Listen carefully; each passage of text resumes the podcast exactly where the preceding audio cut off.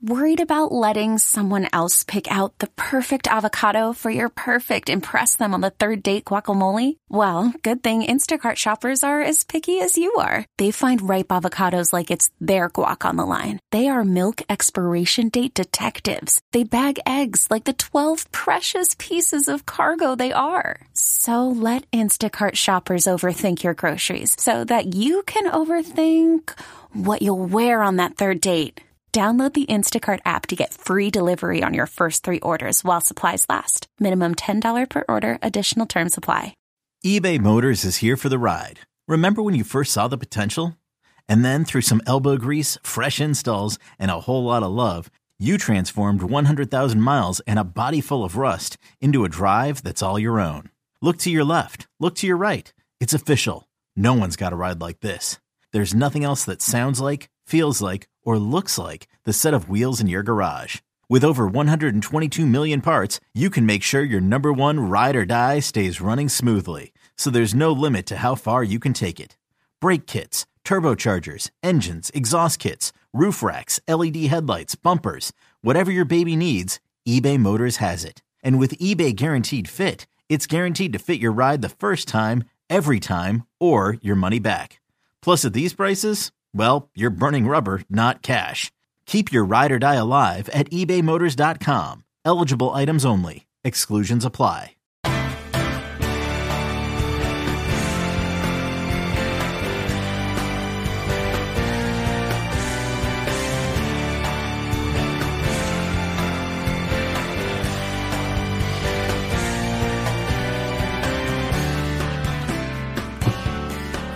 Paul, something amazing just happened.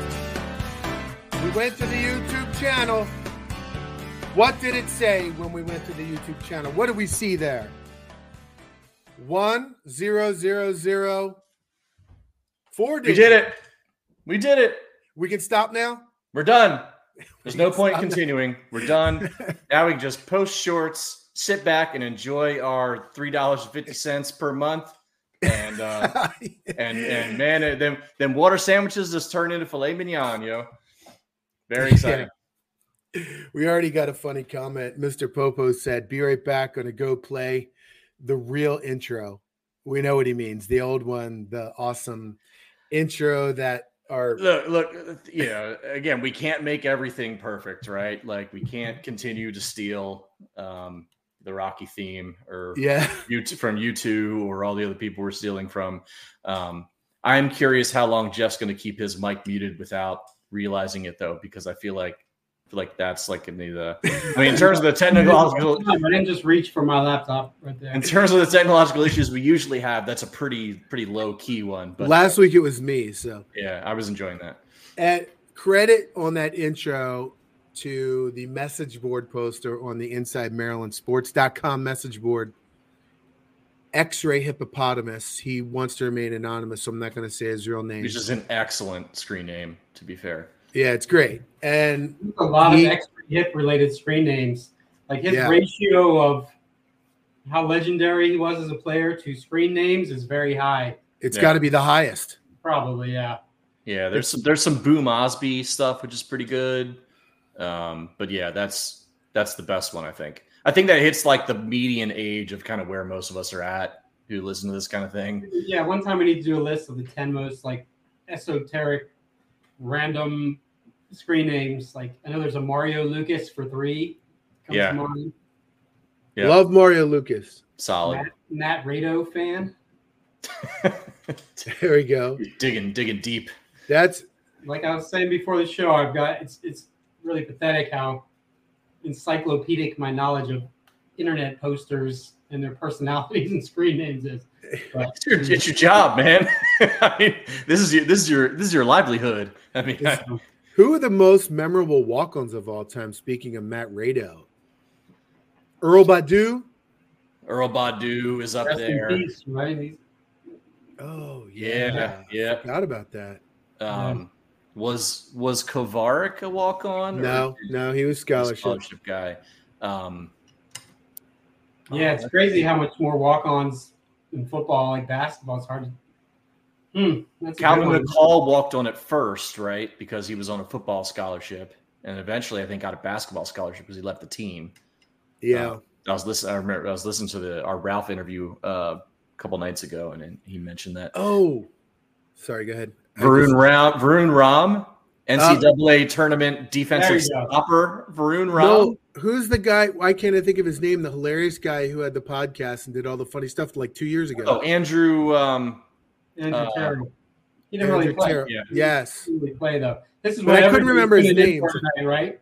Walk on Maryland walk on history. Is that what everybody's?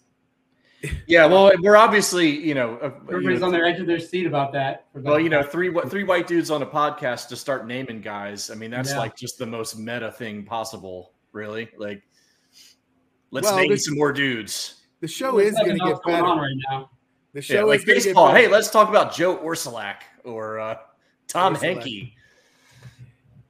We have a chock full show. We've got many guests today, two sort of separate segments. One of them is going to be, along with Walt, our two favorite guests in the history of the show. Chris Knoche, he's the color analyst for the Terrapins Radio Network, and he brings it every single time. He's got some good takes. He's not afraid to give some opinions. He's obviously got the knowledge, and he's an amazing public speaker. Is that all? All the perfect things that you'd want and he's also funny and a great guy. You know, even when we we meet when we're talking to him off off the air at the games or what have you, and he's just he's just an awesome guy. So we have him as he'll be coming on around eight fifteen, and in just about ten minutes we have three guests from the athletic department, which is going to be interesting. There, two of them are from the ticket operations. One of them is Matt Monroe, associate AD, uh, who handles, friend of the show handles donors. So we're going to get into some interesting questions with those guys too.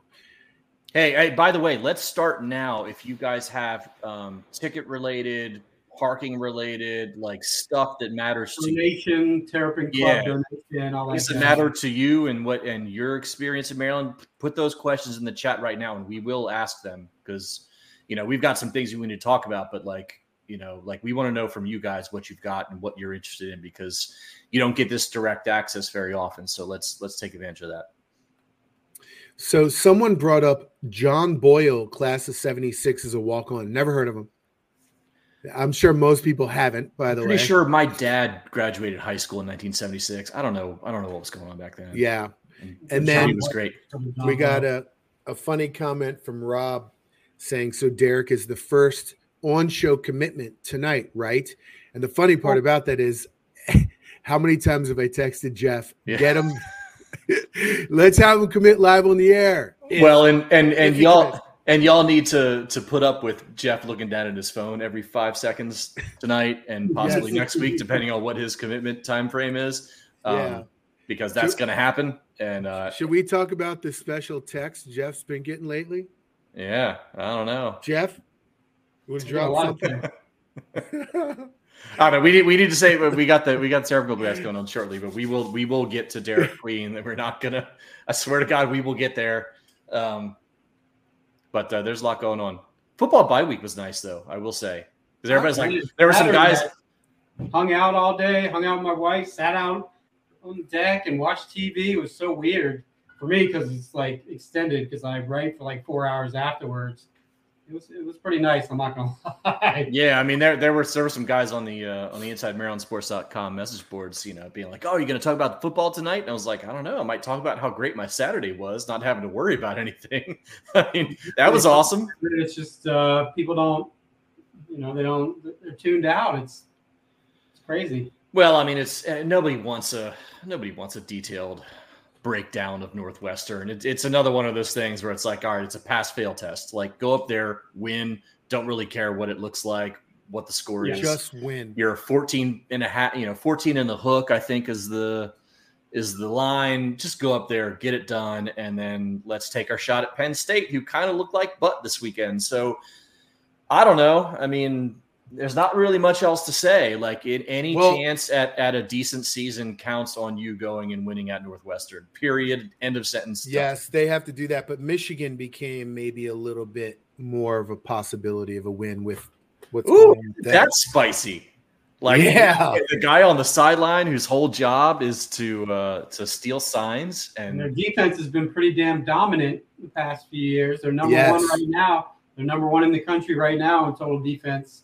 What happens if they stop stealing signs? Then The what? Astros. It's like the Astros when they won the World Series, right? Yep. well, and and like the Astros, they are obviously quite talented on defense, and they should be near the top.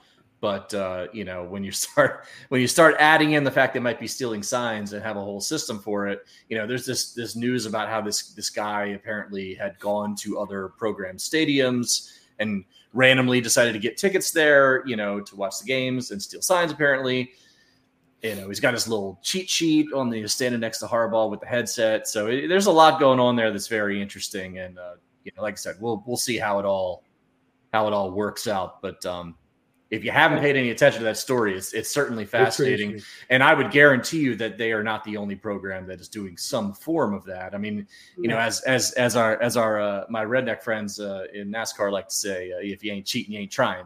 You know what I mean? So I think there's a there's a line that can't be crossed, and I'm sure you know we'll see where all that goes. But it's also the NCAA, so a strongly worded letter from the principal might be enough to get them to just be like, oh, I don't know, we're not going to mess with Michigan because that's one of our one of our big tickets. So we'll see. Harbaugh, Harbaugh already got dinged once this year for recruiting violations. Yeah. Yeah. It'll be interesting. It'll be Yeah. interesting just to see how it how it works out. Because Seems like he's going to be gone after this year with all this stuff. That's a Yeah. lot to. We've said that every You've already been at the offseason. breaking point of leaving like six different times. You add these two. This has got it. This is. It's just. It has to end. It's I feel like every every January, something. You know. Every January we have the same conversation about Harbaugh's going to leave for the Yeah, pros. this or year has more and the other. scandal involved though. It does feel like feel like maybe a Pete Carroll scenario where eventually Mhm. it's just like the you know you're the frog in the boiling water and it's getting a little too hot. Maybe it's time to skedaddle before anything really comes down. But I don't know. Who knows? A reminder in just a couple of minutes, we're going to have three members of the athletic department with us ticket sales, NIL, maybe we can get into donors, all that kind of stuff. Uh, that'll be coming up just a couple minutes. Please send us your questions. Send some questions in the chat room if you got. it. We got a lot of people watching right now. Do us a favor, subscribe for us, give us a like, all that stuff. Hit the bell if you want notifications, all of those things. I did not update any percentages this week. They didn't play, so I didn't feel like the updating the entire sheet was really worth doing all of that. It's all Derik Queen basically is the percentage anybody cares about right now. Dare Queen. Yes, is all. The only Yeah, we we don't need to bury the lead too much here. I mean, like I said, it, hopefully they'll We'll ask, go in. ask The, the Terrapin Club people about Derik Queen. See if they have any hot scoops That's- for him. that's right. Yeah, they'll they'll give us the they'll give us the the news from uh, Xfinity. I'm sure. But uh, I mean, really, the the thing with football, like, hopefully, we'll come back next week. It'll be nice if they can go get that win, get bowl eligible, six and two. Penn State at home, they're doing the gold out. Everybody's supposed to wear gold clothing. If you got it, if you don't, go and buy some. It's the stuff looks great. Frankly, Well, that it's going to look like an LSU game. That stadium then. it's gonna look really weird. There's gonna be a lot Yeah, of gold and a lot, and a lot of white. or, or- I don't know. They usually wear white, I think, when they when they travel, but I don't know. Oh. I, I haven't. Uh, I try not to think too much about those Just people. win one of those two. Just find a way to beat Penn State or Michigan. That- That's certainly that's These certainly a done, but yes. man, they need that in the worst way in terms of the energy, fan energy. Not to say, I mean, that sounds like I'm. When you say that, it sounds like you're talking about a program that's been losing every year and isn't on the upswing like they have been, but the upswing hasn't fully translated, you know, with the fan base yet because Well, of, and- the of one of those wins. So Right, and the issue is if you can if you win one of those games, you can take what is a seven and five or an eight and four and supersize it, right? I mean, that's gonna, you know, that's not going to be your average eight and four if one of those is Penn State or, or um, Michigan. You know, that, that's that's one of the next steps the program needs to take. And you got two of these teams; they're they're very good teams, but they're at home, and you feel like with Taulia's last year here, if you're going to do it, you need to do it now. So um, you know, Northwestern's first, and boy, I'm just as worried about that as I am about anything else because I think they'll smash. I think they'll they'll roll. Hopefully. There's a reason it's a 14 point. I mean, it, that sounds funny because it was a 14 point spread against Illinois, but going on the road after that loss, you know, that loss changes the calculations involved in the point spread. So right. And Northwestern's a funky team. They seem to play teams really well in the first half and then fade. So, you know, you really want to try and get on them early and not let them get any confidence and kind of go from there. So now we're going to welcome to the show three members of the athletic department. We have yeah. with us it's getting crowded in Brown, here. the assistant AD for ticket operations, Mark Cormack, general manager for ticket sales, and Matt Monroe, associate AD in charge of donor experience and development operations. Thank you guys for joining us. Welcome. Thanks, guys. Glad to be here. Hey, guys. Yeah, this is like a Brady Bunch. I know we're testing the limits of our system here. This is the first time we've had this many people on the I personally don't understand how you guys can work under Matt Monroe. He's just a slave driver, oh, terrible to work with. Really, just just the worst. Marie, Marie actually, Marie and I have worked worked together for the last fifteen years, but now now now she's she's in charge of her own shop. So ah, I see. Finally got out. Finally got out from under the puppet master. I see.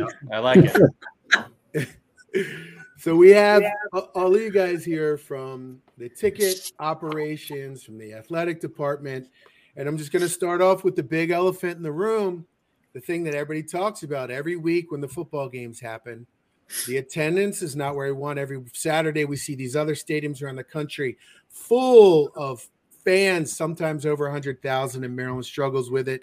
What can we do as a group, you guys and us and everybody else? What can we do to improve that? What's going on there? Any of you guys? um, okay, well, I think you know you you definitely t- touch on a on an important thing. I think we're making progress, and we're going to continue to go in the right. We're going in the right direction. So I just actively reach out to our fans. You know, just come on over. We've got some great promotions going on and some you know opportunities to get in the stands. So are you guys seeing the? Um, but it seems like there is an increase last year and then this year with the you know the team doing better. Is that accurate? It definitely is. Yeah, uh, I mean we're we're up about twenty percent in season ticket holders in in football and, and men's basketball from last year to this year. So um, nice. definitely upward trajectory, and uh, we've got a lot of things cooking for uh, you know both the, the last two games uh the football season and going into basketball and and the future schedule so um we're we're real upbeat uh, inside our office and and looking forward to uh you know seeing a full stadium uh here for uh, for years to come for sure. What's the ticket situation looking like for the um, michigan and penn state games? They're going in the right direction. Uh our goal is to have sellouts. That's that is is our goal, and that's what we're you know we're working towards, and hopefully we'll get to those. We'll we'll see them, and and we'll see the reflection in the stands as well, not necessarily just visiting fans. Yes, not just visiting fans. Maryland fans in the stands. Ooh, it rhymes too. I like that. Um, so we've moved to full mobile ticketing, and I will say, from my perspective, I'm 43, so I'm not exactly, uh, you know, the springest chicken in the world, but I've been able to figure it out and transfer tickets, do all that stuff really easily. What's been the reception to that, and is that now moving forward across everything? Is that across the board? And then, what do you see the future in terms of being able to deal with ticketing and make this stuff easier for the fan? I would say, I, th- I think it's been pretty positive. There's definitely been a handful of fans that um, initially were a little um, a little standoffish to it, um, but overall, it's been pretty positive. It's added, you know, that customer service factor of being able to transfer. Um, you don't have lost tickets anymore, so there's definitely the pluses. I think the the piece of it was just change um, and I think our unit has done really well at rolling it out and communicating it and just working with our fans if they need a little extra um, step by step for for the that initial. Once they've done it once, we've we've heard pretty rave reviews, especially with our parking going digital this year. So that piece of it really the the the no longer losing them and having to deal with getting them replaced and having to mail things to people. So I would say across the board, yes, we'll continue to work to improve it. We've had some new features this year um, for those that are just getting their men's basketball season tickets, uh, where it's called an all-in-one feature where you just have to download your tickets once instead of 17 or 18 times. Um, so that has been very well received so far. Yes, that scared me to death. but like it once once I got to the second game and they let me in, I figured out okay, we're gonna be we're gonna be all right. So I, was, I was on the phone with somebody today and they're like, I thought I had to download all the games. I'm like, no, you just just hit download once and it'll automatically appear for you. So pretty simple. It definitely noticed that the games, uh, and like more vibrancy, just an excitement around everything. So, yeah, definitely feel feel things moving in that right direction. Matt, you are associate AD in charge of donor experience, develop operations. It sounds like does that cross into the NIL world a little bit because donors are now being asked to steal my question, Larry. I had that one all teed up. so, how much does it overlap? And like, are there times when you say, "Hey, yeah, you could donate to the athletic department, or you could donate to the Turtle NIL"? How do you guys? How does that working right now? Yeah, definitely, and it, it's a major priority for us. NIL, you know, has become um, you know, the focal point of, of college athletics, certainly. And, you know, what we're trying to do to remain competitive in, in you know, the Big Ten and, and on a national landscape. So it, it, comes up in every conversation that we have with donors um, and in terms of like the different areas that you can give your money to. And it, it's, it's become a priority. I think uh, you guys are aware that we recently rolled out, uh, you know, a One Maryland Collective, which kind of, um, you know, puts everything into one into one bucket so that um, everyone can can donate towards that one fund, and you know combines the Turtle NIL and TBIAF and and hard shell um, kind of together.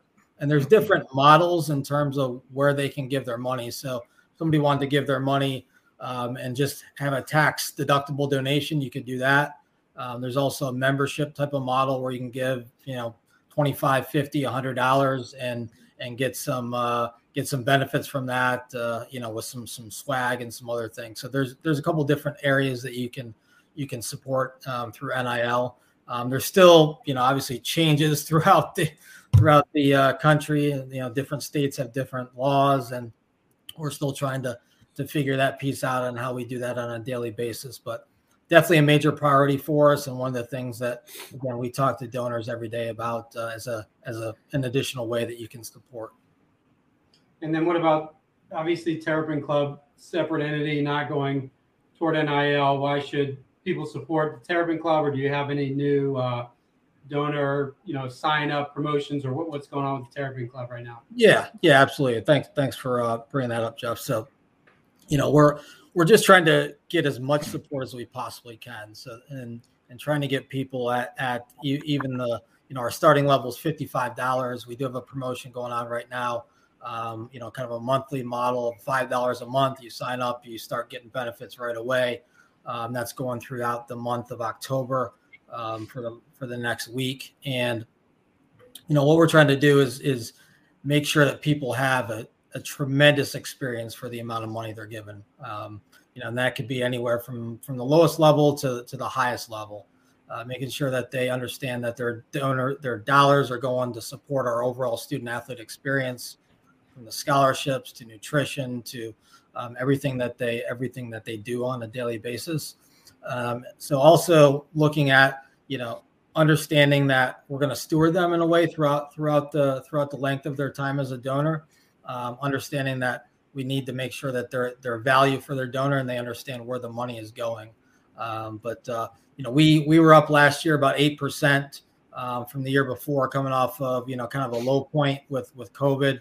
Um, we're looking at uh, our goal is to grow that over 10%, so about a 20%, um, you know, in a, a two-year basis. So we're on track to to do that.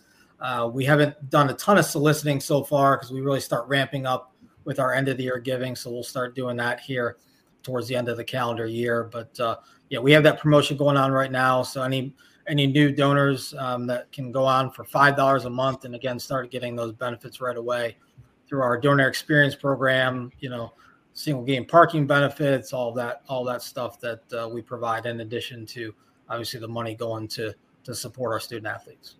And the eight percent growth when converted to Maryland fans is like forty five percent growth.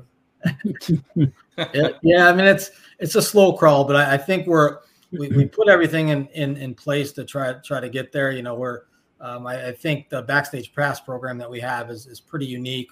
There's only a few schools that the country that that do it the way that we do it. And I think we probably have more experiences than than any of the ones that I that I've seen or or uh, been a part of. So um, definitely excited about that and um, the things that uh, wait for us in the future as we as we throw this thing where between tickets and and and donations and, and drive it to to we all where where we all know where it can go. Where do they go to sign up? Um, I can uh, if if you guys have like a, a link or anything like that, I can I can do it. It's a special link, uh, so I can I can either send that to you or however whatever the best way to get that over to you guys. Okay. All right, so I got two questions, boys. So let me cook for a second here. Um, first of all, uh, I've been a big proponent, and Matt has heard me talk about this way too much over the last 20 years or so um, about the fact that Maryland it doesn't have an established donor culture, uh, whereas you go from a student to a graduate and then begin to feel like that's when you start the donation process. Maybe it's two bucks a month, five bucks a month, whatever it is. And then as you get older, you start getting more interested in benefits that are more interesting. You have the the ability to give more. Um, so what are you guys doing now to be able to target current students and recent graduates to kind of continue to build that culture that we, that we honestly just haven't had in a, in my experience here and kind of build that out so you've got a lot more people giving less money instead of kind of counting on much older people giving more money yeah absolutely i think that a couple things i'll start with students first you know it it really starts with education and educating our students of what the Terrapin Club is, what it does, what it supports. Um, so try to get in front of them as, as, much as possible. So we're in the process of uh, looking to develop a, a, marketing plan specifically geared towards students and young graduates. We do have a young alumni program, so it's first five years out of school, first year out of school it's $25, second year 50, 75, and once you get to that fifth year, it's $125, which is almost up to the to the silver giving level that that we have. So we do have an established young alumni program to where, you know, we we have you know specific benefits, whether it's you know ticket ticket based or um, some events that they can take part in um, throughout the year. But our focus uh, will will be at a, a marketing plan specifically for students, so that we can again kind of build that culture that you're talking about when they're students, and then by the time they graduate, they completely understand and say, "Oh, I need to be a donor," right? Um, or finding a pathway while they're students to become a to become a donor while they're actually a, um, in in undergrad. So so we're working on that right now. Hopefully, we'll be able to um, put that in into play over the next six to twelve months. Yeah, I think uh, to Matt's point, also um, having the the students engage with us uh, is huge. We send out post game surveys after every single game, and uh, there there's a, a, question to denote you know who you are and our sales and service team um, we are making a concentrated effort on uh, reaching out to, to everybody um, who, who leaves good and and um, and negative remarks but um, the, the students and, and young alumni are um, vital uh, for us to reach out to and matt said uh, education is a huge part of it, and and that's that's our job um, to to educate these students, young alumni, um, and, and, follow up with them, let them know what they get, um, you know, for for their membership dollars, and you know what they are supporting. So um, huge concentrated effort that that has started here recently for us, and and will only grow uh, as our sales team grows as well.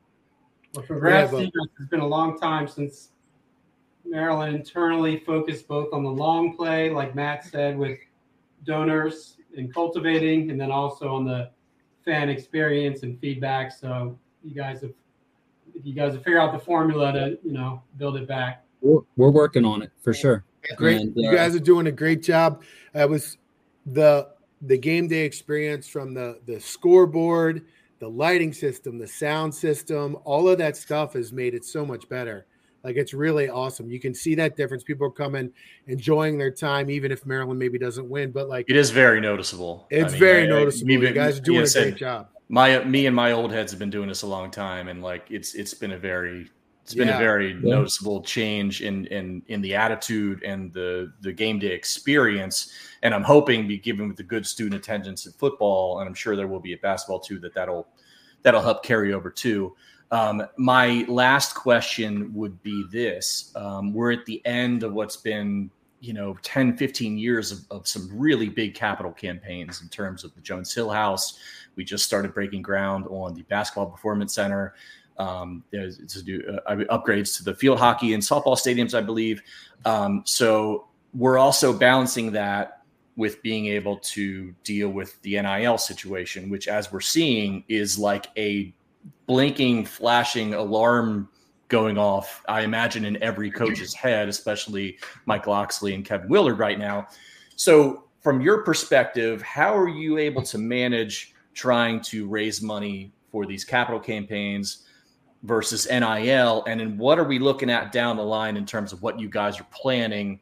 you know, for upgrades. Uh, you know, we talked about a men's soccer stadium. I think as long as I've been alive, um, things like that. Other improvements need to be made. So what's what's on the what's on the docket, and then how are you managing those asks from your perspective? I know you're not asking directly for NIL, but it's a part of the puzzle now, and I know it's it's certainly uh, vital every moment to get more of that money in. So.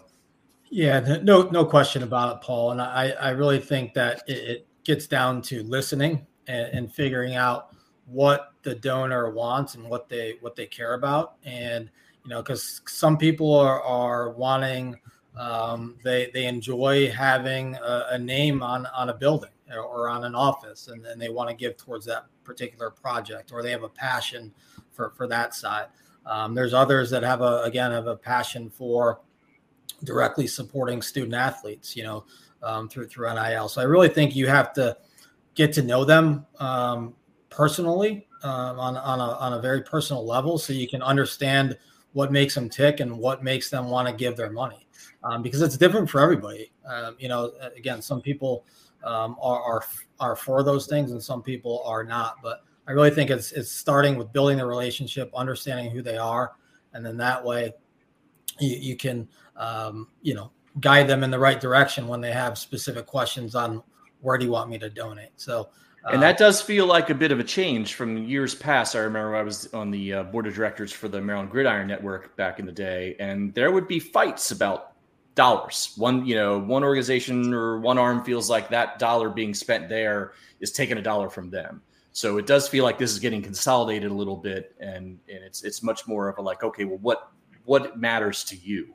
Yeah, we we we want people to support in any avenue that they want. Right? It could be if you're a fan of, of, our women's lacrosse program and you want to donate directly to su- support their operating fund, absolutely, right? If you want to donate to the Terrapin Club, you want to donate to NIL, um, so so yes, making it making it more of, of a holistic um, athletic department feel versus you know it's it's not siloed. It shouldn't be siloed, and and hopefully we'll be able to start seeing the success of that.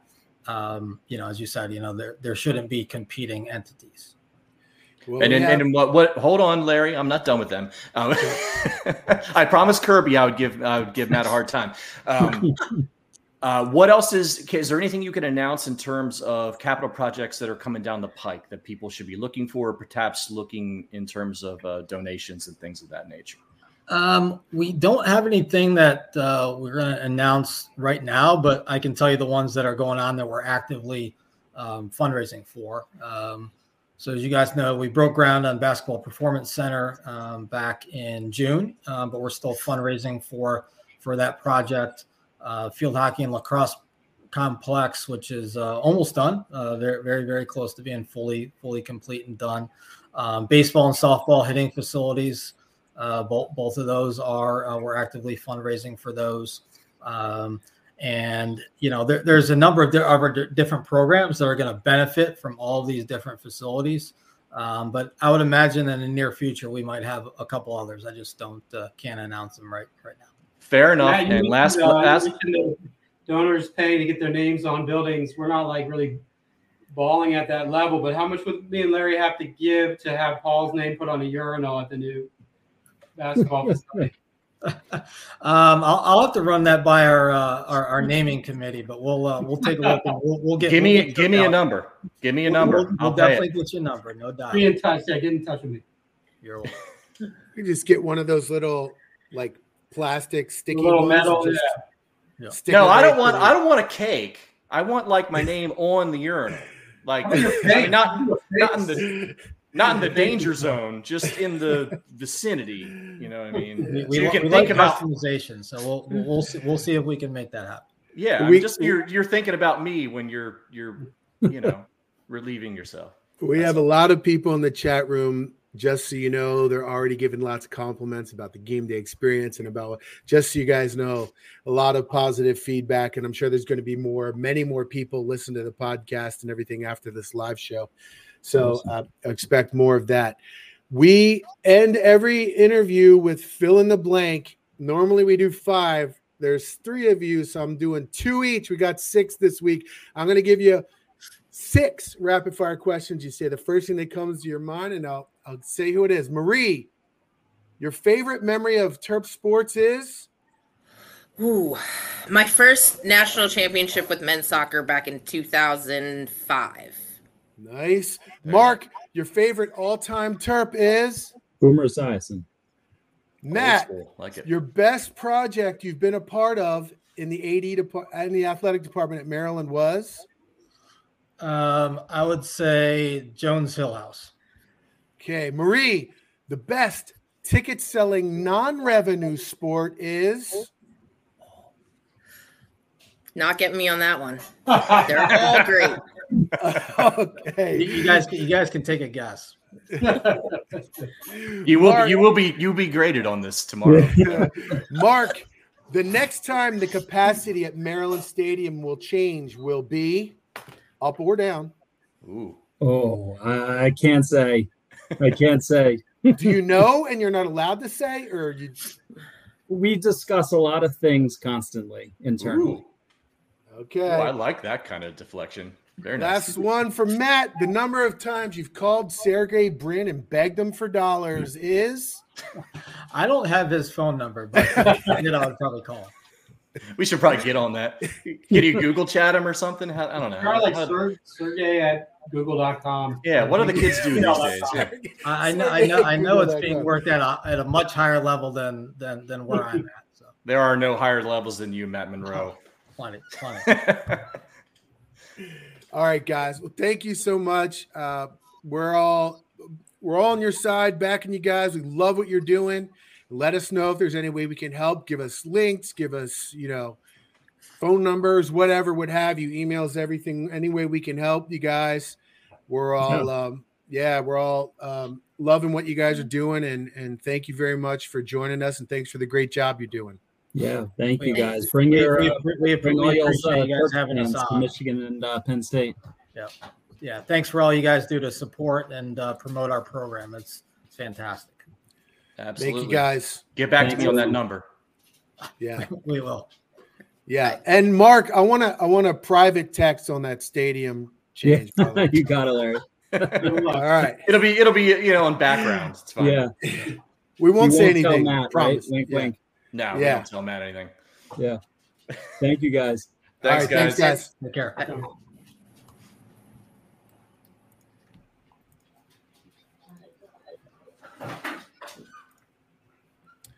All right. Well, that was fun. That was fun. I hit I hit him hard on the first one. I felt a little bad about it. I feel like they they felt like I was attacking him, but well, I, it's just it's it's tough when you have three people because you don't know who to answer, right? You know, that's what everybody you wants to know about. You wound up on that sucker though. You were like, there's so many schools with so many more. Yeah. Hundreds of thousands of, of fans. It's true. You know, so how do we get this to stop being such an embarrassing? I was like, I did. I, I was just looking at the faces. I'm like, oh man, they're just gonna like, oh, I don't know, bad It's reception, true. Wi-Fi. It needed to be asked. yeah. I'm sorry. no, you, I. have, la- you have ticketing people in the athletic department on. That is the number one issue. No, that is If we, we would we would be doing a disservice if we didn't just you know lay it out there because that, that's what people complain about. So it's worth asking the question. They they handled it as well as possible, I think. And I followed it up with many compliments, by the way, too, which they deserve. and they're they're they're doing their jobs. They're far more ambitious and forward thinking than their predecessors. I think in Maryland, where it's just been stale Yeah. forever. They're, they're actually being proactive, like they were talking about getting feedback from students and you know the game day experience and and building donors from when they're young. You know that's something Maryland has not done for years because whoever's been in charge generally of the Terrapin Club has just been, you know, trying to Going- get that they- money They go back to the same 25 or 50 Yeah. people who give a lot of money not, and not long term cultivation, just trying to scrounge up, you know. Well, But we anyways, talked about that. And yeah, I mean I've, I've been in I've been in the weeds in that stuff for a long time and it this is a good staff and they've got a good direction and you know it, it's worth getting it, it- I mean excited nobody's excited about development but like you should feel more confident in that in that your dollars that you are giving are going to to Yeah. good places Sure, if you went to like that a development conference, they'd probably be excited at some point. they're Yeah. doing a great job. They are It's- doing a there's great lots job. of lots of uh, you know you know big time uh, management buzzwords going on Uh, back yeah. there. Imagine, Another person who does a great job is but is ne- Walt here? our next Oh, guest. it's Chris. Our Come next on. guest, who does a great job as the color analyst for the Maryland Terrapins Radio Network. Welcome to the show, Chris. How you doing? I'm doing good. Good to see you guys again. Yes, it's Welcome always back. great to have you. At least twice, three times a year, two times. What do you think, Jeff? What's the average? Oh, I don't even know. Chris is the, the OG of IMS radio, really. That's right. The OG. Yeah. It's been ten. Well, this is our uh, 10th well, season. Chris, Chris, what did you order from DoorDash tonight for the? Ah, I knew you'd, I knew you'd pull that one up. Uh, it actually, was dinner was an hour and a half ago. I just, you know what? I have to be light on my feet for you guys. I like that. I like that. Let it digest. You There know, go. like get, get work yourself through the system, ready to There go. you go. I like Paul, it. Paul loves bringing up the DoorDash. It was it was an iconic moment. It was I brilliant. It- I was. I have not been impressed by anybody else's performance on the show. it was either brilliant or it was a commentary on how important we are. One, Well, Suter Oh, did the same yeah. thing, right? Suter, he was at the bar drinking margaritas. Like it's very similar, right? Yeah. Oh, I think the margaritas would trump DoorDash uh, in my book, but that's just me. Yeah. That's it was just your ability to like give the answer while like getting the food and talking to the guy. Yeah, you were door. Like, exchanging that was money and that was yeah, impressive. That was good. anything for you guys. Chris, how was your summer? Did did you actually go to Italy with the team or no? No, I Okay. didn't. Uh, summer off season was good. I was telling Jeff I uh, I had some surgery right at the end of the season. I had my, a knee replaced at, uh, in late. Uh, let's see, it was I guess it was late April, and so I Oh, You're was down for, the, down for the count for a couple months. What's that? I said you're that old? I'm, your you know what? It's the old? miles. It's the miles. You know, all the playing. oh, you know, you you also. Um, I still have collateral damage from standing and coaching all those years. You know, sometimes my back acts up, and it's just a sort of a function of being on your feet for four hours at a time. You know, moving, and it's just it's so it's all those things have added up, and and here I am. You know, uh, but it, I feel great. Uh, it was a good move for me and um, back to doing everything that I was doing, you know, a couple of years ago. But that's all good. Summer was great. It went by really fast, though. And you heard you obviously heard about the team in Italy over the summer. It was a very productive trip and they looked very good, correct? That's what we're hearing from everybody. Yeah, I don't, you know, I, I was kind of curious about the uh, level of comp that you get over there, you know, and you do it for way more reasons than the level of comp, you know, to be quite honest with you. First of all, it's a great recruiting pitch, you know, to be able to tell your kids you're going to Italy, you're going to Greece, you're going to Spain, whatever that is. And then, uh, you know, you in this day and age of the portal, there's just so little continuity that you you know any opportunity that you have to sort of get these guys to gel a little bit you know one of the things they took advantage this episode is brought to you by progressive insurance whether you love true crime or comedy celebrity interviews or news you call the shots on what's in your podcast queue and guess what now you can call them on your auto insurance too with the name your price tool from progressive it works just the way it sounds you tell Progressive how much you want to pay for car insurance, and they'll show you coverage options that fit your budget. Get your quote today at progressive.com to join the over 28 million drivers who trust Progressive. Progressive Casualty Insurance Company and Affiliates. Price and coverage match limited by state law. Advantage of it, I got a chance to go see it, was when you go on a f- summer trip, you're allowed by NCAA rule 10 days of practice in advance of the trip.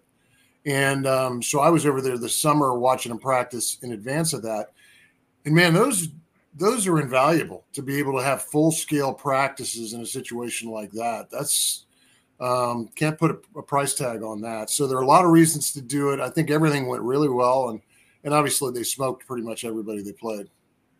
Chris, I feel like this team is being underrated nationally. I know that makes me sound like a homer, maybe a little bit, but you know, you got two of the top ten players in the Big Ten according to the preseason vote. Donta Scott sounds like he had an amazing offseason. Do you agree? Does do you feel like that they've got? I mean, they did. They're not being completely overlooked. They were third in the Big Ten poll, but just what are your thoughts on the outlook? You know, I think that any more any preseason prognostications are just it's kind of uh you know dartboard stuff where you just you know you throw it wherever it lies. You know, I mean, there's been there's so much movement and there everybody is is different than they were last year you know, it's great that Maryland has a core of those three guys, Donta Scott and obviously Juju and JY.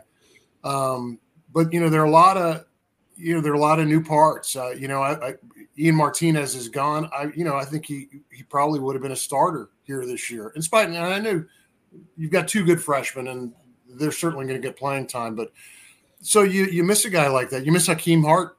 You know, I, I I uh, sat at the at practice yesterday with an NBA guy who um, who had been to Villanova the day before, and I said, "How's Hakeem playing?" And he looked at me and said, "Well, he's he's Hakim. You know, he he does a little bit of everything." He said um, he's like their sixth best player, but he's a, you know he'll get he's like a sixth starter for them. And then in the next breath, he was telling me what the Villanova players were making through NIL and that is astounding what you know the the bank that they've got up there and you know their best players making about 850 um, which is big time money but um, so at any rate they'll miss those guys. And but back to your question jeff i, I just think it's all a crapshoot. I, I think that right now you're just kind of guessing a little bit. I like where the terps are. I love how hard they play. They do a lot of things really well. Um, and i love the energy that the two freshmen bring. They, they're completely different players, and both uh, provide something that the team was missing. Um, you know, Deshante, you know, DeShawn, uh, DeShawn is just a, you know, he's a he's a turbo, is what he is. He's just relentless. You know, he's not the most skilled kid in the world, but he's got the greatest motor possible.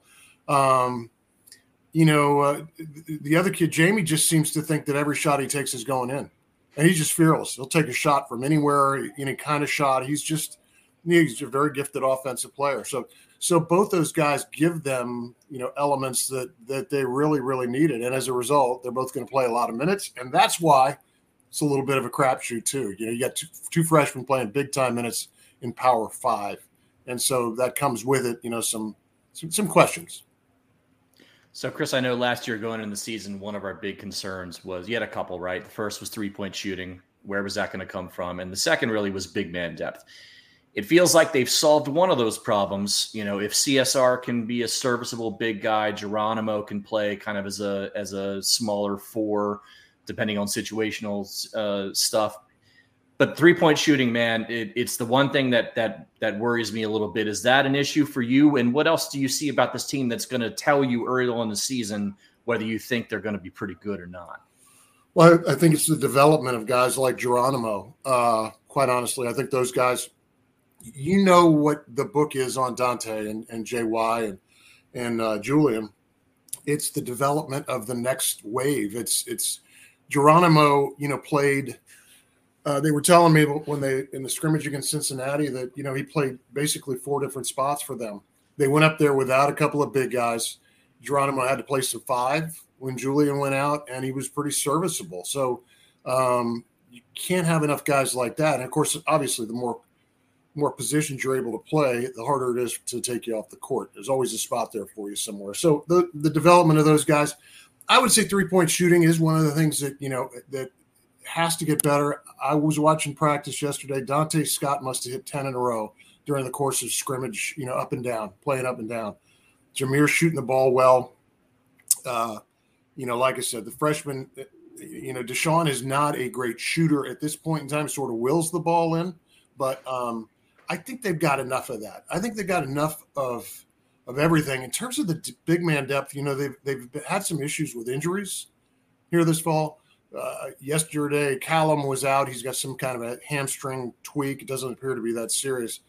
And Mady uh, was was uh, he was practicing yesterday, but the previous time I'd gone there, he was not practicing. So those guys have been in and out of the lineup. I love the way Caelum looks physically.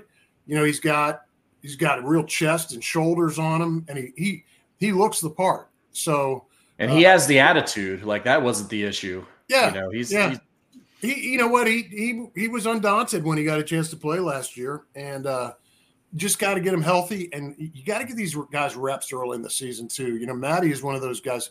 He's just a so gifted athletically. He's like a guy that you just don't find a lot on your roster, and you got to find him some minutes somehow, some way. Six, eight, nine minutes, get him into the flow of games, let him protect the rim. You know, uh, you know, maybe get some dunks out on the break because he will get out on the break, and uh, so they've got some options for sure. And uh, I think Willard really likes the fact that he's got the depth this year that he didn't have last year.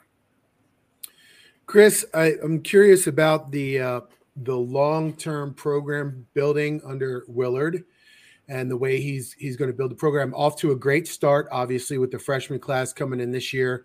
And hopefully following that up with a good one next year with a couple of guys.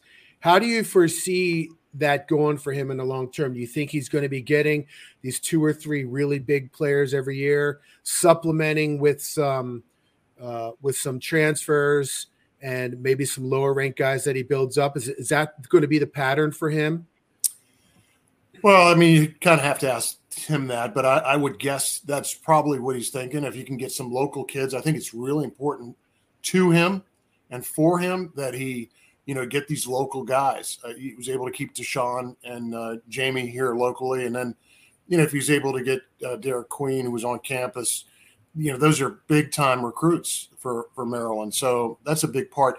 I just don't think that the traditional way of building a program is is quite as relevant as it as it once was, and for a lot of reasons. I, I just think that um, the prevalence of so many kids in the portal allow you to find you know college level players, guys who've proven themselves. They also cost less than some of the freshmen.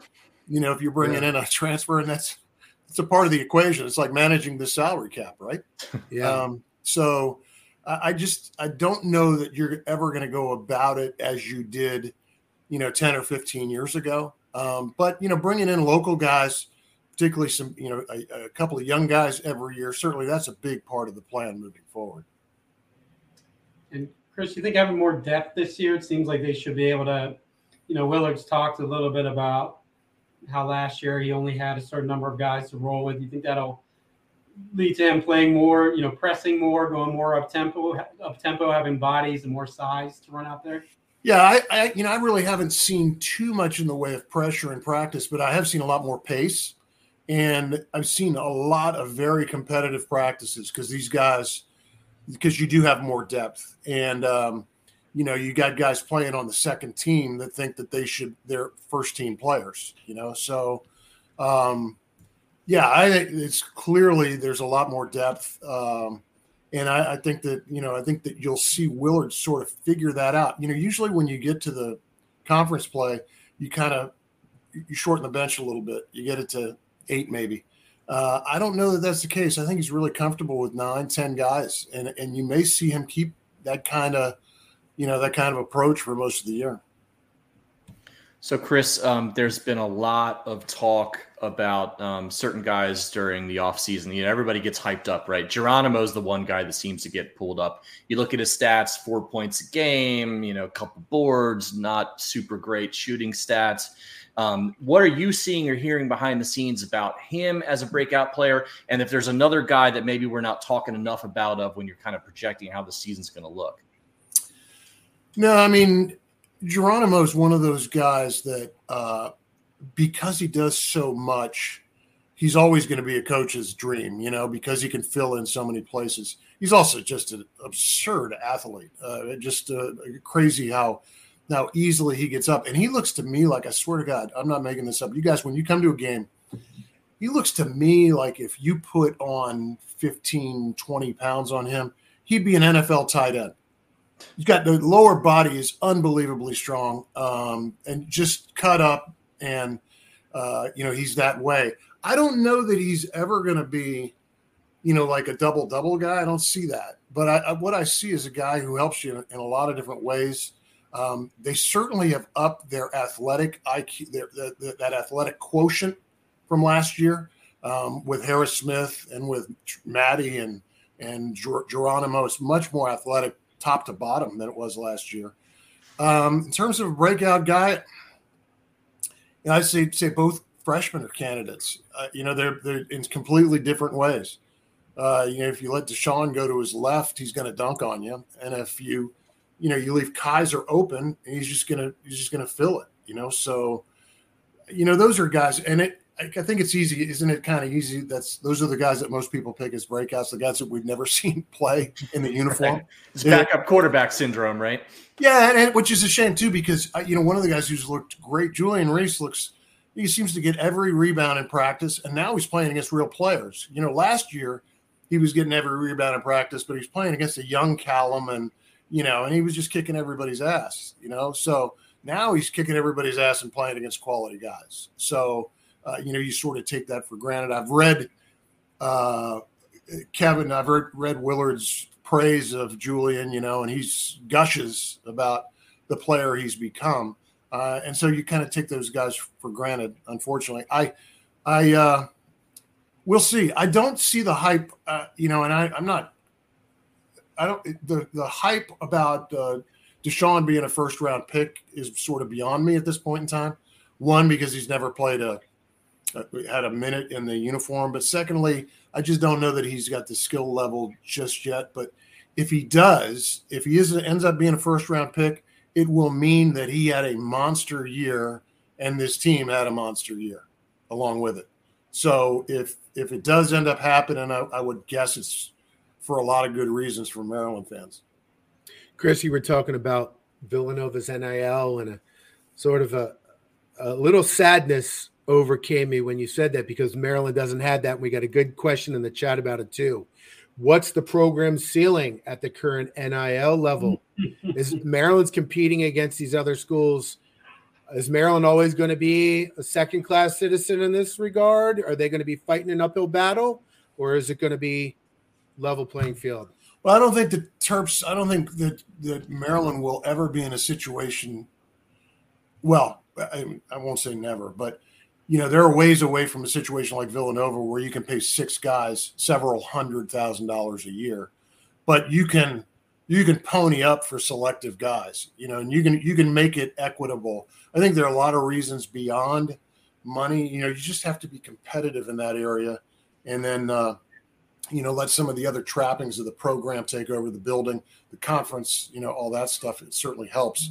Uh, you know, it needs to get better. And and Kevin Willard has spent untold hours beating the bushes. You know, I've been at a bunch of the events, you know, shaking hands, kissing babies, and you know, raising money. And he is brutally honest with people about, you know, we need we need basically a fund, five, six million dollars, you know, a year for this to do it right. And he's out there, and that's they're not getting that just yet, but you got to start somewhere. And he's a hell of a salesman. I mean, he is, you know, he, he sort of oozes uh, love for the program. And, you know, an urgency as well. And uh, I think all those things will work for him long term. You know, they've come a long way in a short period of time. It just has to get better. All right, Chris. I know we gotta you gotta go uh, for another interview, but uh, I wanted to ask real quick. Uh, your Twitter handle is ex coach Knoche. So you've been a head coach at a high level. Can you imagine coaching a program like Maryland in the portal era and managing a roster?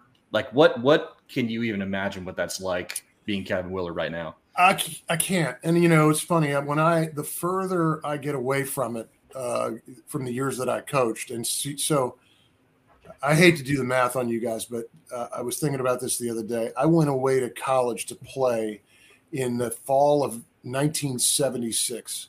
And it's as a result, since that time, I've been involved in some level of college basketball, even peripherally, for 47 years now, which is nuts to me. And yet, this is a kind of an age and era that I don't even hardly recognize anymore. Um, I, what when I left coaching, one of the things that I really felt badly about is that uh, I had started to not like the kids. uh, the guys, you know, it was, it was, just one of those things where it, it, it's here's what it is. You, you if you have 15 guys on your team, you spend an inordinate amount of time on the two assholes and not the 13 good guys. And uh, so, and that, uh, as I left coaching, I thought, man, maybe it was time to get out anyways, because I, I started to feel this way about the kids. Now, you now you fast forward to this day and age where basically kids come in with this incredible sense of entitlement and you know what are you going to do for me i don't know that i i mean I it drives me crazy. I, I I don't know how I would handle it. I was talking to Gary Williams one day, and I said, "How would you handle it in the age of the portal if a kid came in and said, I want to transfer?" You know, it, you know, even a kid who was playing for you, a kid who was in your rotation, and he just kind of shook his head. He said, "I suppose I would say, who can I call and get the hell out of my office?" You know, so it's this is wild. It's a, it's a circus out there. But you know what? I saw Mike Brey had a great quote last year when he was still coaching. He said, "You better figure it out.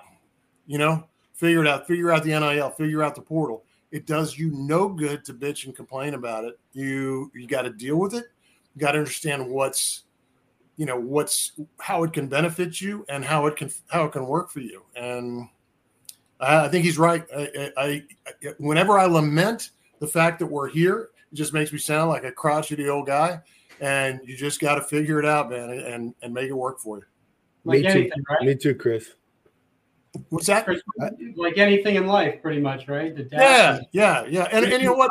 You got to learn. You know, absolutely, you got to learn. And and uh, one of the coolest things about coaching is that is that is there's there's a certain element of um, almost daily crisis management, where where if, if there's something going on with your team, and that, that also applies to a game where you have to make a split second decision in a timeout about subbing a critical guy or you know or or calling a particular play with eight seconds left down one.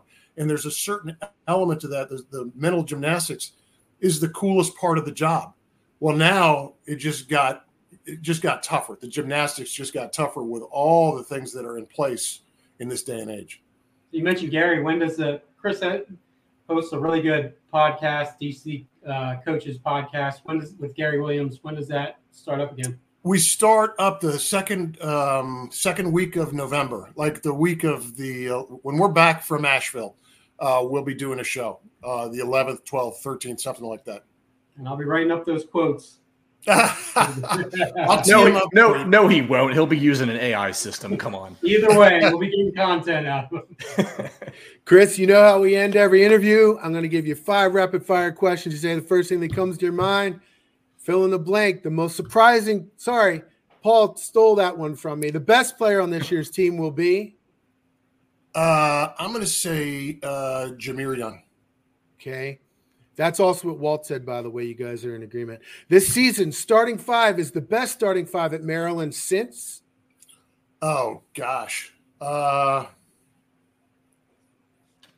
oh man, now you're gonna you're gonna. Uh, well, this is the Diamond Stone Diamond Stone. Team. Okay, nice. In the NCAA tournament, the Terps will make it to the round of 16. Walt said eight. If you were commissioner of college basketball, the first rule you would change would be? Um, wow, the first rule. I would say go with two referees instead of three. Uh, I would. Okay. I would, no, I would say I would. Coaches probably- hate refs so much; it's like a I, uh, lifelong thing. Those guys took food off my table for so long, Paul. Yeah. Uh, It's always you know what? inside I the, the block charge is always an issue for me. Um, I there are too many too many charges called for my way of thinking. Um, but I think the game is is great the way it is right now. I think just the things on the outside, you know, the NIL and the portal, and those things aren't going away. I mean, toothpaste is out of the tube on those things now. Okay, last one. The date that Derik Queen will commit to Maryland is? Well, according to Jeff's fine website, it's it's it's uh, Friday the twenty seventh, right? So you very much, Scoot, man. What are you doing? I mean, I mean, my man. Jeff can waffle with the absolute best of them. You know, he can he can basically say it. He said, "But things happen." Is Hey, that's man. always the caveat, you know. So I uh, survived some lean Maryland years, Chris. You learn you learn tricks uh, I hear you. During I, those uh, down cycles. I've been here. I've been through. you know, you know. Yeah, yeah. All right. He is at ex coach Knoche on Twitter, and his podcast is at Coaches DC Pod on Twitter, X, whatever you want to call it. Chris, thank you for joining us again. You've been great. As always, our favorite guest. Uh, thanks, guys. Appreciate it. Good talking to you again. You too. All right, Chris, see you, man. See you now. See ya. All right, show's over. Nothing else to talk about. Um, unless you got a wheels report, we can do that and then end it. That's fine. we we do. oh god damn it! I was hoping you we did. do. Let's go to Paul's favorite segment of the show, the non-revenue report with our boy Wheels. But before that, a lot of people watching right now. I think a lot of new people. Do us a favor, hit a subscribe button, hit the subscribe button, hit the like button for us, all that stuff. Thank you very much. Here's Wheels. Hey everyone, this is Wheels with your Inside Maryland Sports non-revenue sports Really report. defeated. Maryland men's soccer team has not missed an NCAA postseason appearance since 2000. Until now. The 2023 team, however, saw its postseason hopes end on Wednesday night, not as a result of their 3 0 win against Navy, but with Ohio State's 3 2 win over Michigan State. With, with Ohio State's win, the Terps are mathematically eliminated from the Big Ten tournament, meaning that their 22 season streak of postseason appearances will end. They do finish their regular season this weekend at Ohio State. Women's soccer completed its winless Big Ten campaign with a 2 0 loss to number 19 Indiana. Is that The nine Terps straight did not games? score a single goal in their final 10 games of the season, Ten games. which also means Wow. that they failed to score a single goal in Big Ten play this year. Oh They hit into the offseason and needed a major influx of talent. That's, Women's uh, that's volleyball good, ended a four match losing streak with a win over Iowa this past Saturday. Their reward a trip to number one Nebraska on Friday. That marks the first of a three game road swing for the Terps. Men's and women golf finished their fall seasons this weekend. Men head to South Carolina and the women head to North Carolina for fall tournaments. Let's end on a positive note. Field hockey team knocked off number five Iowa this last Friday and then followed that up with a win against Indiana in College Park. The Terps have a seven game win streak, which includes four wins over ranked teams. They now head to Evanston to take on top ranked Northwestern in the Big Ten regular season finale. A win gives the Terps a share of the Big Ten regular season championship. And that's a wrap on your IMS non revenue sports report. Take care, everyone. Yeah, we love Wheels. Everybody except Paul loves Wheels. Rough fall, man. Oh my Man, God. better than the soccer teams. Season of any level of soccer in soccer history. Zero goals in ten games. How's that? Yeah. Even if you're really bad, really that's, that's that's not helping my soccer arguments with people who don't like soccer. what? Games are what? Nine hours long, right? yes, Uh, Jeff. Exactly. be able to score one goal every three games, even if you're awful. I feel like that's My fa- dude, my favorite thing is uh, uh, Christian Pulisic is a, a good soccer player for the U.S. Um, said that if we if you made soccer goals worth seven points, people would pay more attention to soccer. If you had a, if your three one ended up being twenty one seven, I don't hate it. And if if corner kicks were worth three, like field goals, and then you'd have you know, yeah, I don't hate it. Twenty-seven to seventeen games or something like that. Yeah, you got to do something to spice it up a little bit, right? Either way, that that's unfathomable. I feel like yeah, like that is so bad. It's not good. It's the most amazing statistics since that Ravens preseason winning streak, which yeah. is over. Yeah, thank God. Yeah, thanks to us. Yeah. Yeah. And now, the moment you've all been waiting for. Jeff, tell us about Derik Queen. Here we go. Oh, he's leaving. What about Derik Queen? Knoche punted on the question. Are you going to punt on it as well? Uh, no, I'm not going to punt. I mean, I still feel. You asked me last week. I thought I said 70% chance for Maryland. I don't.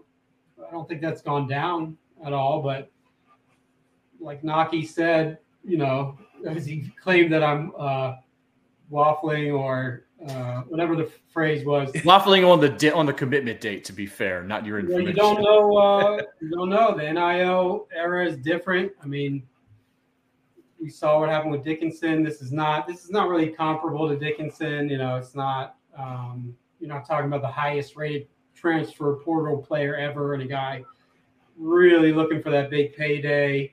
Um, you know, I reported a lot today. I think it's on the site. You know, there's three or four different stories that have a lot of behind the scenes details on where things stand, so you can get that at, at the site. But you know, long story short, I still like Maryland's chances. You ready to put in the crystal ball? I've had it in for about a year. Yeah. Oh yeah. All right. Yeah. People, are you ready? You're not the first. People keep asking me because I put it in so far ahead of time that you know. Yeah, I forgot that you did that. What rate? What rating do you have the crystal ball at? Seven, I think. You ready to raise it? I've How about been that? close a few times to hitting that button and upping it, and I uh, definitely wouldn't rule that out. But I want to wait and see how the next few days kind of unfold. But uh, I think they're in pretty good position it does feel like it's at least getting towards the finish line here. Like I, I, think it's it's pretty publicly available that that all the coaching staffs of the programs that are involved, us, Maryland, uh, Houston, Indiana, had been in to visit him in the last couple days. So it, it, you know, he's taken all his official visits, at least to those programs, right? So, what early signing day is what November eighth. So, you know, it's it's kind of crunch time here. Two weeks, and you know, I think there's very little question that Maryland has the closest relationship with him personally and obviously geographically with the people around him and his AAU program. And, you know, we posted, we got, I'm pretty sure we're the only site to have gotten an interview with him this week.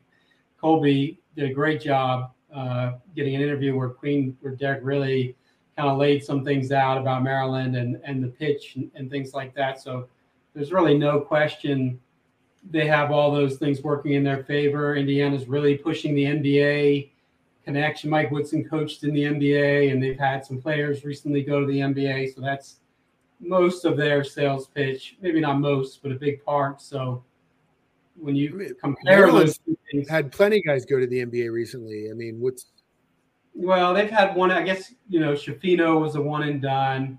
Otherwise, you know, Trayce Jackson Davis is in the NBA, but that was probably yeah, not, not for long. I don't think yeah, he's gotten off the bench yet in the summer. Well, he never really? developed a jump shot, which I would think Maryland would be pointing out to Derik Queen. That, that kid was a great college player, but he's gone to the NBA. He didn't make a single three pointer in his whole college career. I wonder how much they've mentioned that. Um, but you know, they so when you compare those things, the NBA and they have recruited him hard for a long time. Indiana, they have uh, Liam McNeely, his close friend and teammate, is committed and is recruiting him very. So they have some connections, but when you compare the two at face value, uh, Maryland has a lot of advantages. Someone in the chat said we're at seventy-one percent. over under. That's not the game, but I'll just give you seventy-one percent. I'd say over. Ooh, okay. That's yeah, and look, I, I, probably don't need to explain the significance to anyone of this recruitment. I mean, the, to me, this is very much a pass fail on Kevin Willard's ability to do this job. I mean, this is this is this is the whole recruiting class. The, yeah, it is. You know, we know, uh, you know the other the Canadian kid, there's a chance he might might reclass, but that's going to take some time, if, even if he does, right? So this is the whole class, and you Oh, can. and I'll have some really good stuff on him, by the way. Not sorry to interrupt. I have some really good stuff on him on Fosa Oliogu on the site pretty soon. Also, Oh, well, that's that's nice I, little. I can't remember nice a little look. recruit that's so much hinged on the one player. I can't. Ha- Has that happened before? Like I mean, it feels the like twins, the Harrison twins, if you count them as a package, that that was pretty big. Stone was Uh, part of a Stone was part of a small class, wasn't he? Wasn't he? Is it pretty much him and Him and transfers, like Sulaimon. yeah? um, Sulaimon came in. Robert Carter came Robert Carter. year. He'd well. already sat, but he was coming he- off that. he set up a Oh, that's right. Yes. Yeah, it was They just to Stone and it was Jaylen Brantley. They got Jaylen Yeah. Brantley was the only other um, aside from Sulaimon, I think. Remember when Right. Brantley and oh the the shooting guard who couldn't shoot very well.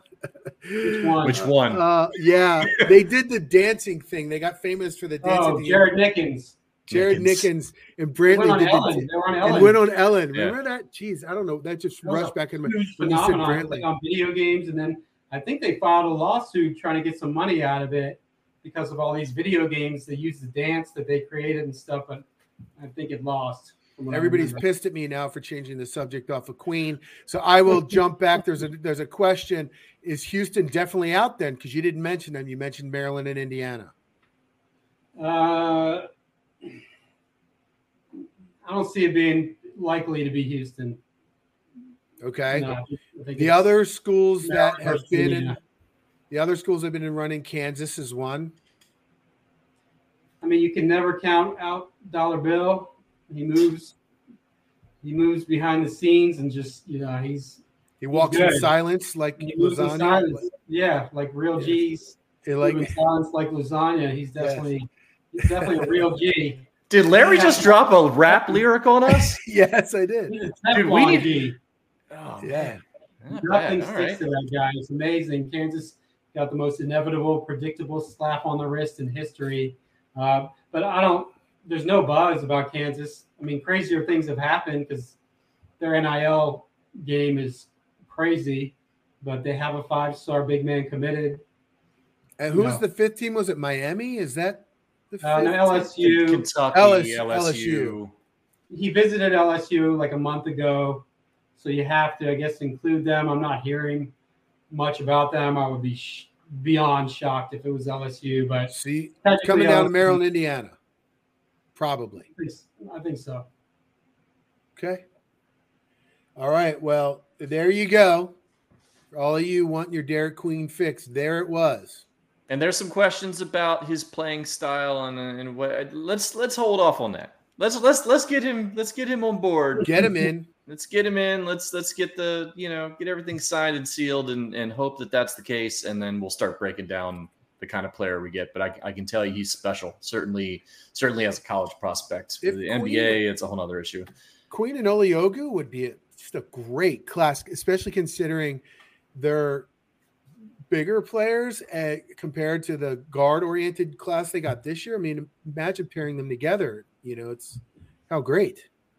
And I had Dude. forgotten until somebody pointed it out today that Queen teamed with Julian Reese in the front court at St. Frances Academy early in his career. So if you were to get Julian Reese back, for whatever it's worth, those guys have played together before. Ooh. Yeah, I mean, it, like I said, he, Queen was the linchpin to this whole thing, and I've been look, I've been openly complaining about this recruiting class for months on end. And if you get Queen, at least, like I said, in terms of a pass-fail situation, you have passed. That doesn't mean it's the optimal scenario, but you passed. You've done the thing you needed to do. Then it's like you go and you pull an Oliogu and get him to reclass, and it's like, okay, well now we're now we're you know cooking with gas a little bit, and then hopefully for a guy like Willard, who's basically, you know, as a coach is moving up a level, being able to realize and figure out what he can, you know, what he needs to do to recruit at this level and, and what, you know, in a way, kind of what kind of players he feels like he can get based on how much NIL is going to be a factor, you know, whether there are local guys who are willing to stay and take a hometown discount, that type of thing. Like he's learning at this job. I understand that. But the one thing we worried about when he came in, we knew he could coach basketball. The issue was whether he could recruit at this level. So you go and lock down Queen, it's like, all right, at least we know he did the thing he had to do. And then you can start shooting for the stars a little bit. Well, the other thing is, besides the actual on court team with Queen and the fan excitement, the recruiting reverberations, the credibility it gives you with all those. There's tons of good players locally in 25 and 26 in those classes.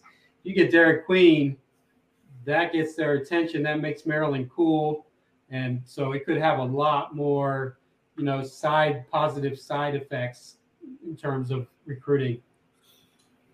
And that's basically the entire story for basketball. It's queen, queen, queen.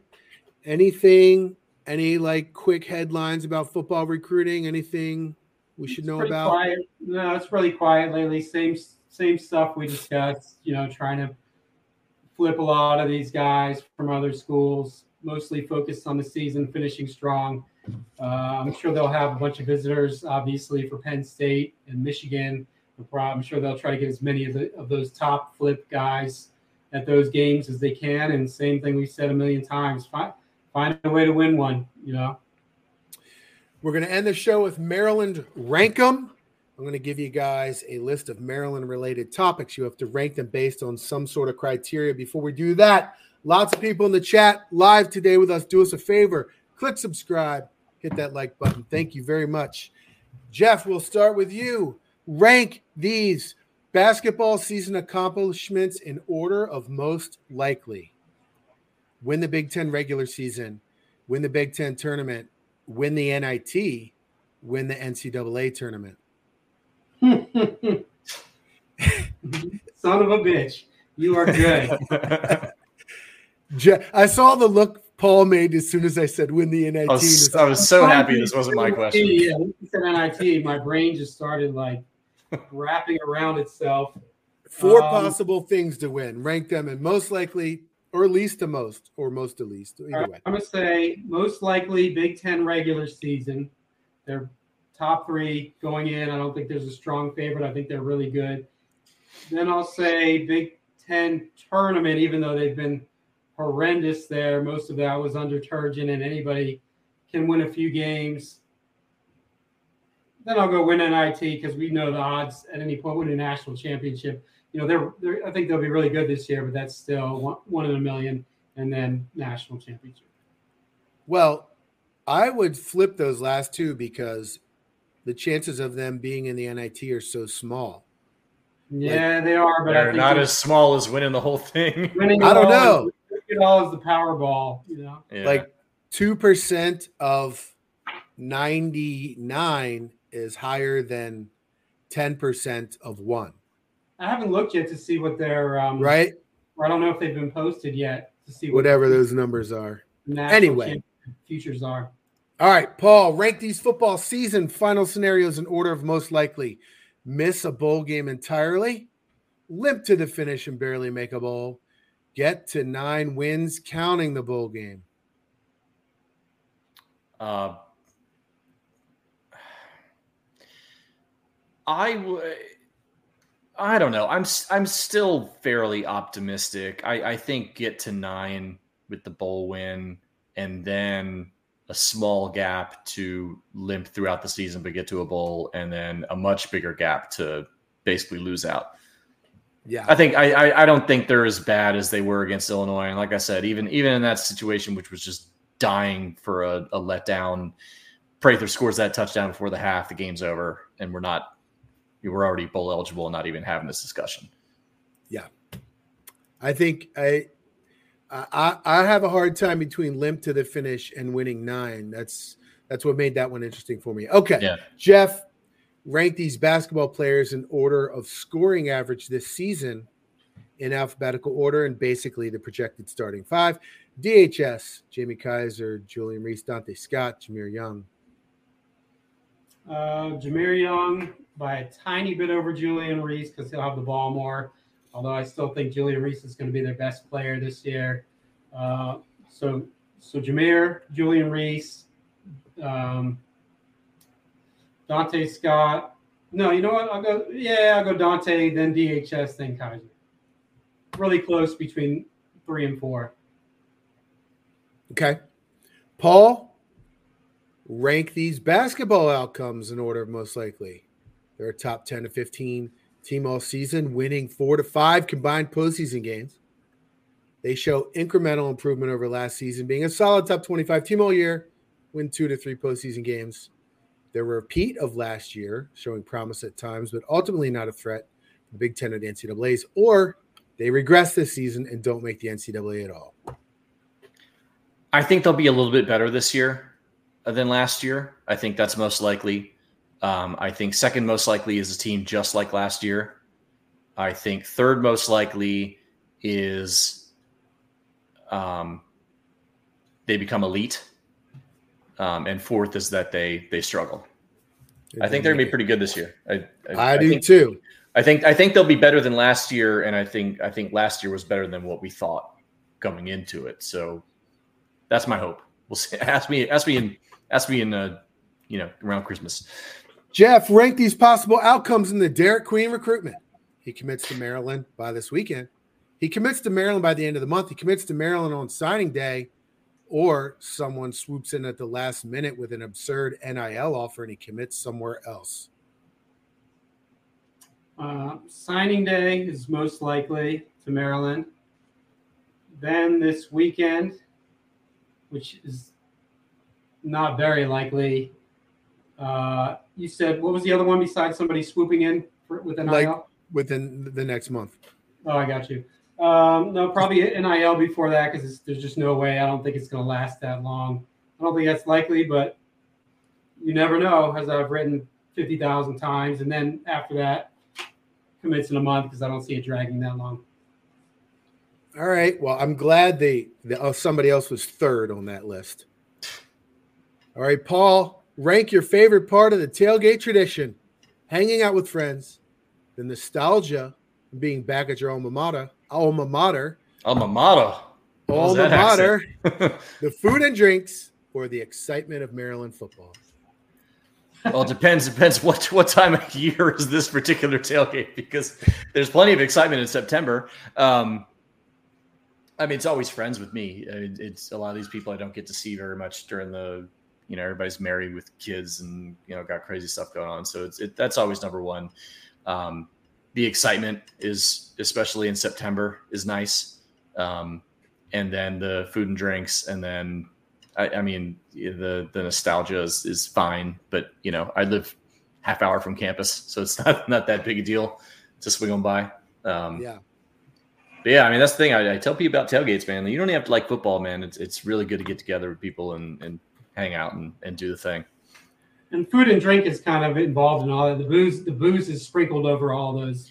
It is like magic fairy dust over all those all those things. Yeah. But some people really get into like the whole like grilling, food, making drinks, like that whole culture. That's like a big important. Yeah. I'm, well, I will say like you know once a ta- once a year, generally we'll we'll um we'll roast a pig. We'll do a whole pig. You know, like See, yeah, that's cool stuff. Like a 120 pounder in a pig box, and you know we'll get there early, and we got a couple cop friends that'll let us in the parking lots early and all that stuff. So that's super cool, and you know that's just we we've had a big group that's been doing this for a long time. So, and I suggest it to everybody, man. You know, just find some people and just go grill, go hang out, and then you get to go to a football game afterwards. You know, the football game doesn't even have to be the main thing. Just go, get on campus, hang out with your friends, take kids. You know, it's you're, you're, you're we're trying to build something here.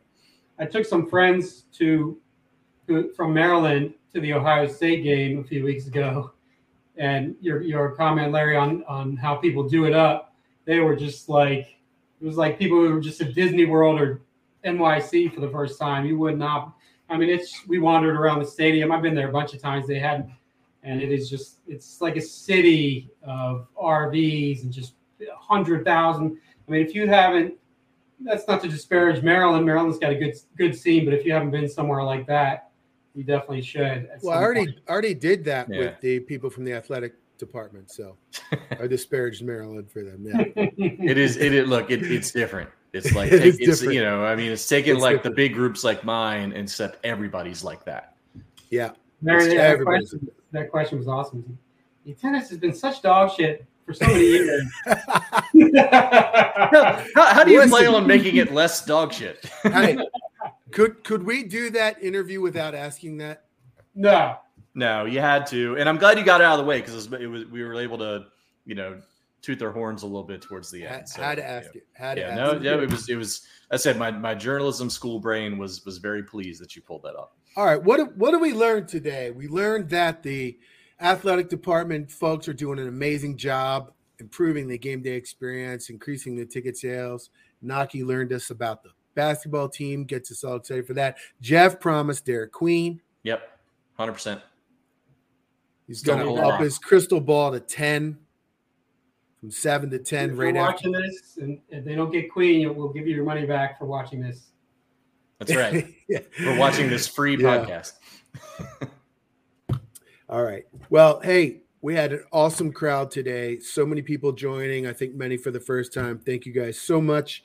We're here every Wednesday. We're doing every Wednesday at 7:30. We'll be doing that throughout the season unless there's a game day on a Wednesday night, in which case if that happens, we will let you know. And those games aren't starting for a couple weeks anyway, so not to worry yet. Yeah, and check the check out the YouTube page. We put all it's, it's a whole Inside Maryland Sports YouTube page now, not just the radio show. It's everything. We've got shorts, to mention that. Shorts getting popped out every a couple every day right now. We've got the big show every Wednesday.